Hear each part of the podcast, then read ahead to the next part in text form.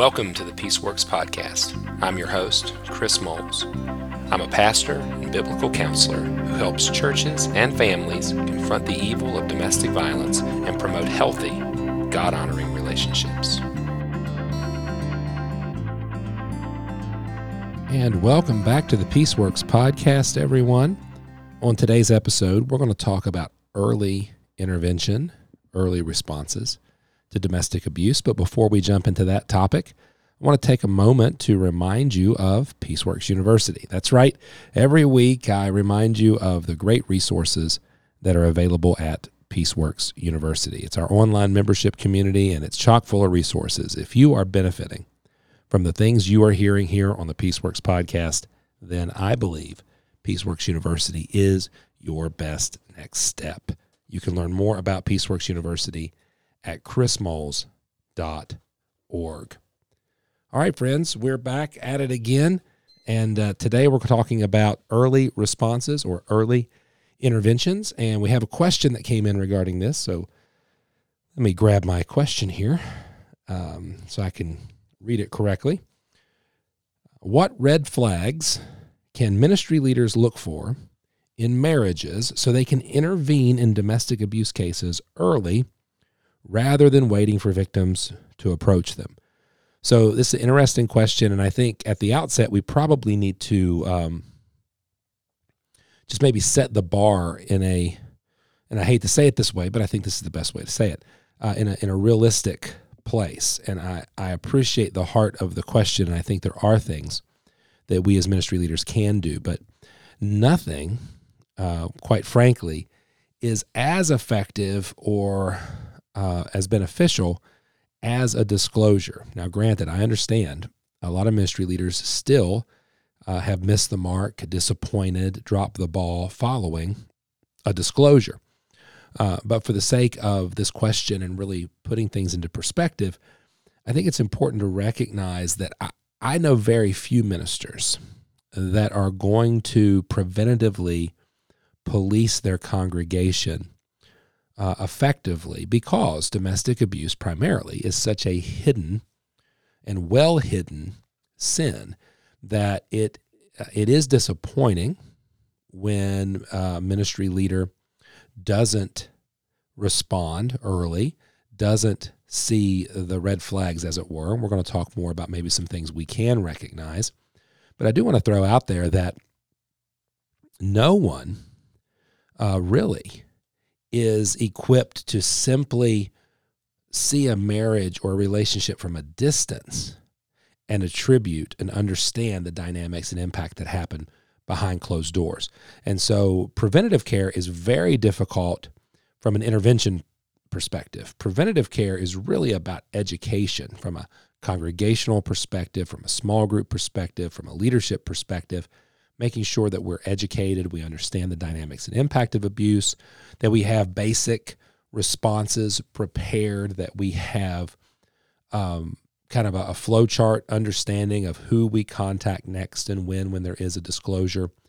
Uh, but from say a pastor's perspective, preaching every Sunday, I know um, I don't know any pastor really that can stand in the pulpit, look out in the congregation, and apart from a um, a Holy Spirit intervention or something from a supernatural perspective, look at a couple and go, oh, apart from some of the red flags we'll talk about, I suspect there's abuse because, again, abuse is so well hidden, um, and domestic abuse in particular is so well hidden. But let's talk a little bit about some of the things we can look for. Now that we've said that, you know, it's it's a difficult prospect apart from a disclosure, and even then, pastors, ministry leaders have a hard time responding even with a disclosure. But apart from a disclosure, let's talk a little bit about some of these red flags. Um, much of this is going to be seen not so much in casual interaction, but it's going to see, be seen far more readily in, say, interpersonal relationships, such as we're seeing the, the pastor for counseling, or we're in front of our small group leaders weekly. We have a close discipleship relationship with this couple in the church. Those are the, the life on life type scenarios where red flags, um, concerns, caution are going to rise. Um, far more likely in these more intimate and personal uh, relationships. But to begin with, I think the first thing anyone is looking for is, is the aspect of control.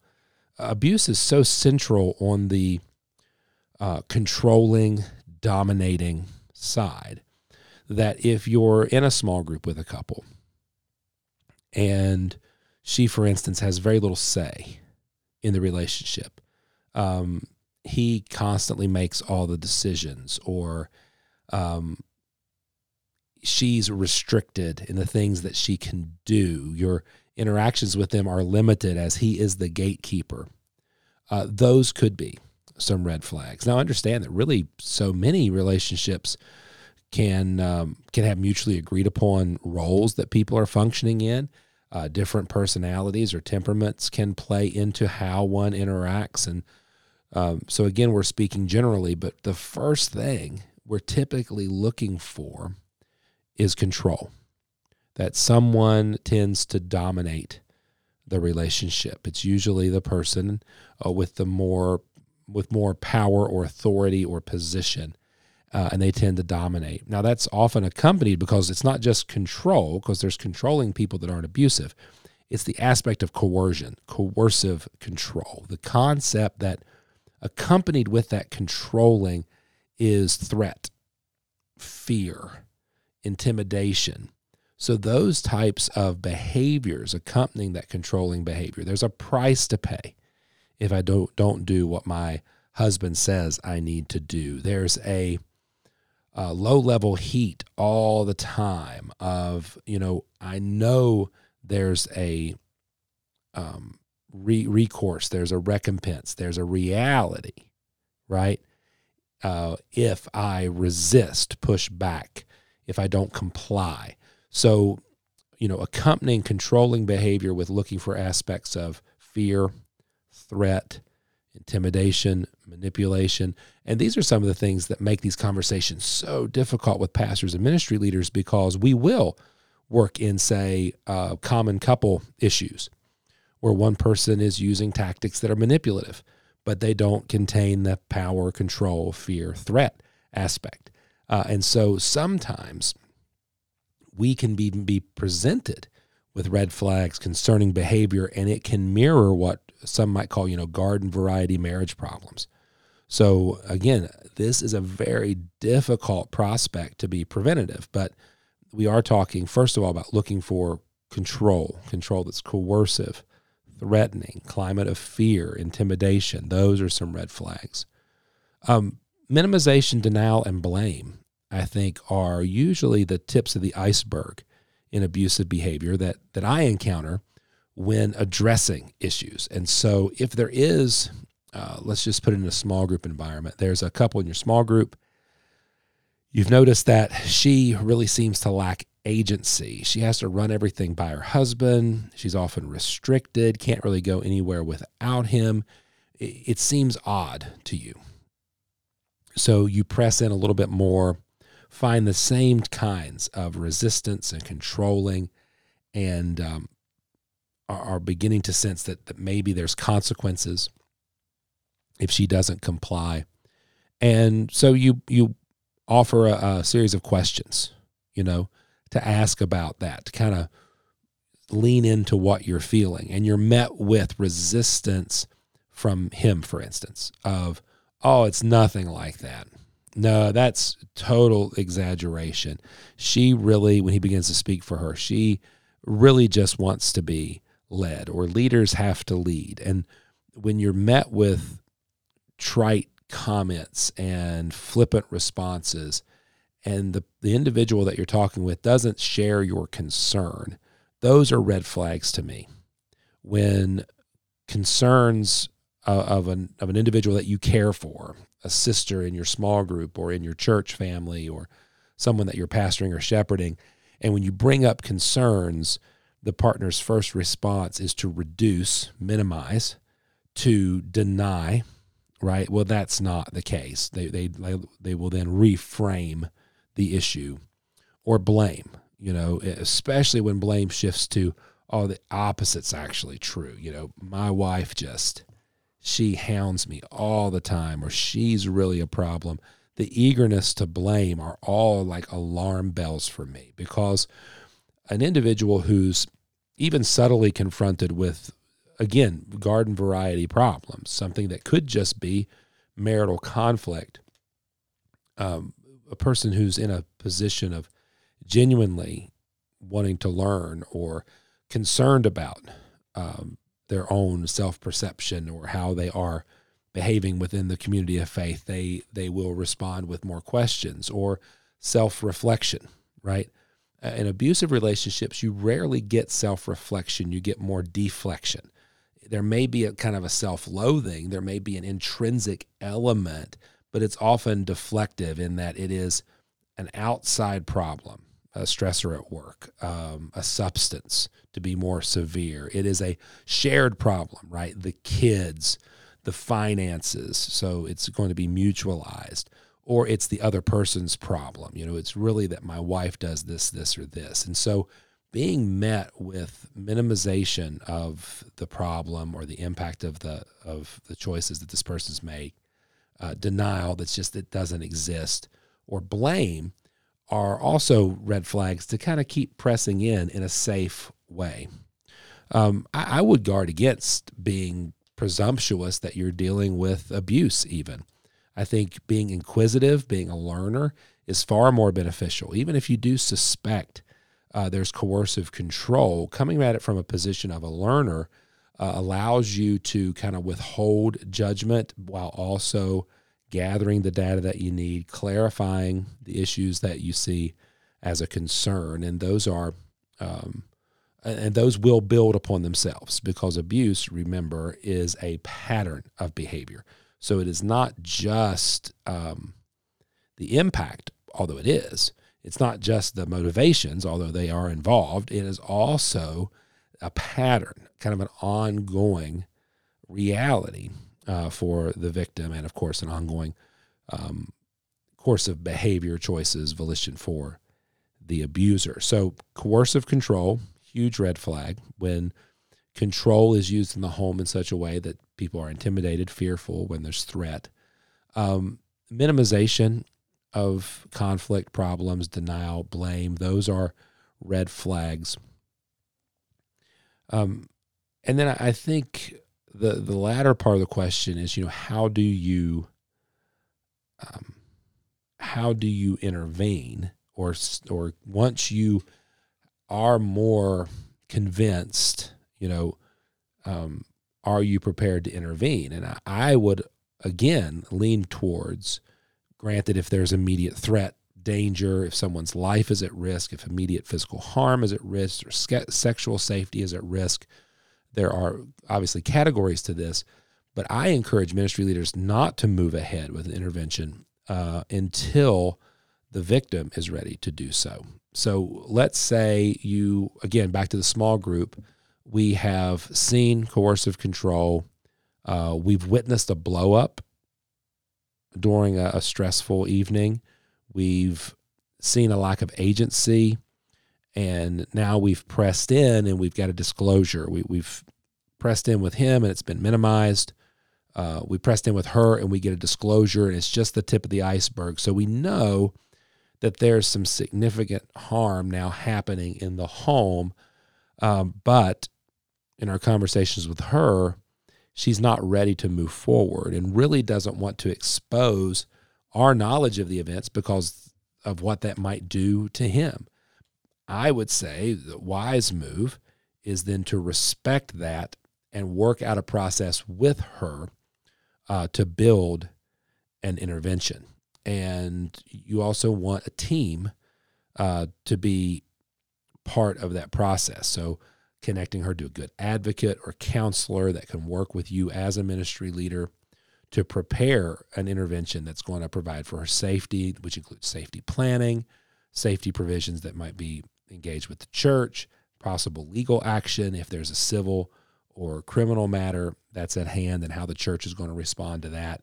So I think intervention is essential. I, I don't I don't see men men who abuse changing without intervention. Um, however, I I hesitate to run ahead of the victim, and certainly struggle when I see churches do that when when the church becomes the primary player, um, you know, rather than the victim uh, being the, the primary client or counselee. So uh, I do think that early intervention is possible. I think that early intervention is um, beneficial when it happens. I think early um, detection is much more difficult than simply a list of red flags. Early detection is going to involve more personal relationships, life on life. Very difficult to do uh, with an abusive family or uh, a family who's going through the throes of domestic abuse because of the nature of coercive control and the significance of that control over the parties in the relationship and the need for secrecy and being hidden and the abuser's need to have a good reputation, put a good face forward. And so things will be very different publicly than they are privately. And so Again, I think early detection is far more difficult without disclosures, but there are a few things you can look for coercion, intimidation, threat, fear, lack of agency. Um, and then also uh, minimization, denial, and blame when you press in.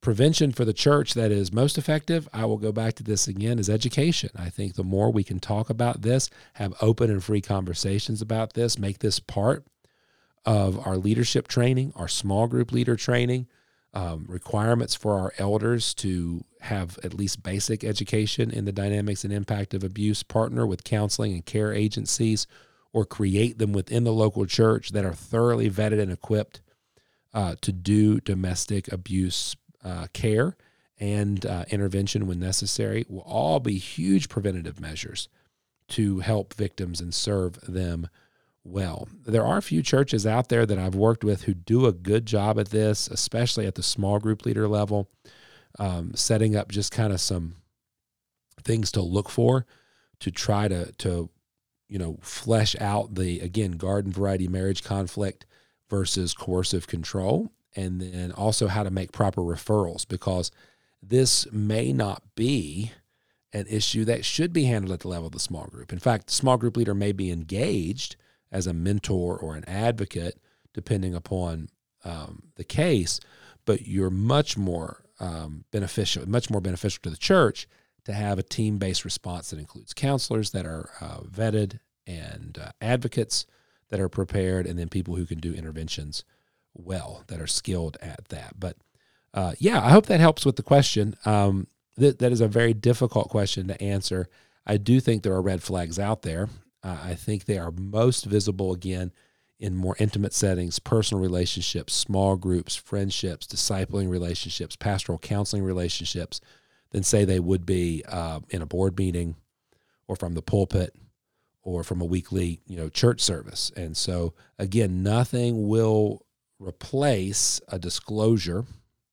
Uh, although there are no guarantees that disclosures will be handled, handled well, but nothing replaces uh, disclosure. So, thank you for the question. I hope that is helpful uh, to get us started uh, with the uh, with the discussion, and we may revisit that because there are so many red flags, um, so many more that we could talk about uh, when it comes to domestic abuse, and certainly um, when it comes to how biblical counselors, pastoral counselors, and people in those more intimate environments can be can be ready. So we may re- revisit that uh, topic again. So thank you for that. Well, I appreciate everybody who tunes into the Peaceworks podcast. You are so valued and you are a big part of our Peaceworks family. Uh, if you would, would you rate, review, subscribe, follow, like, whatever the platform you're listening on asks you to do? Would you let them know how much you appreciate the Peaceworks podcast? Would you share our podcast with a pastor, a friend, ministry leader that might benefit from this content? And of course, please check out our resources at chrismoles.org. Thank you again for being part of the Peaceworks podcast. Until next time, God bless.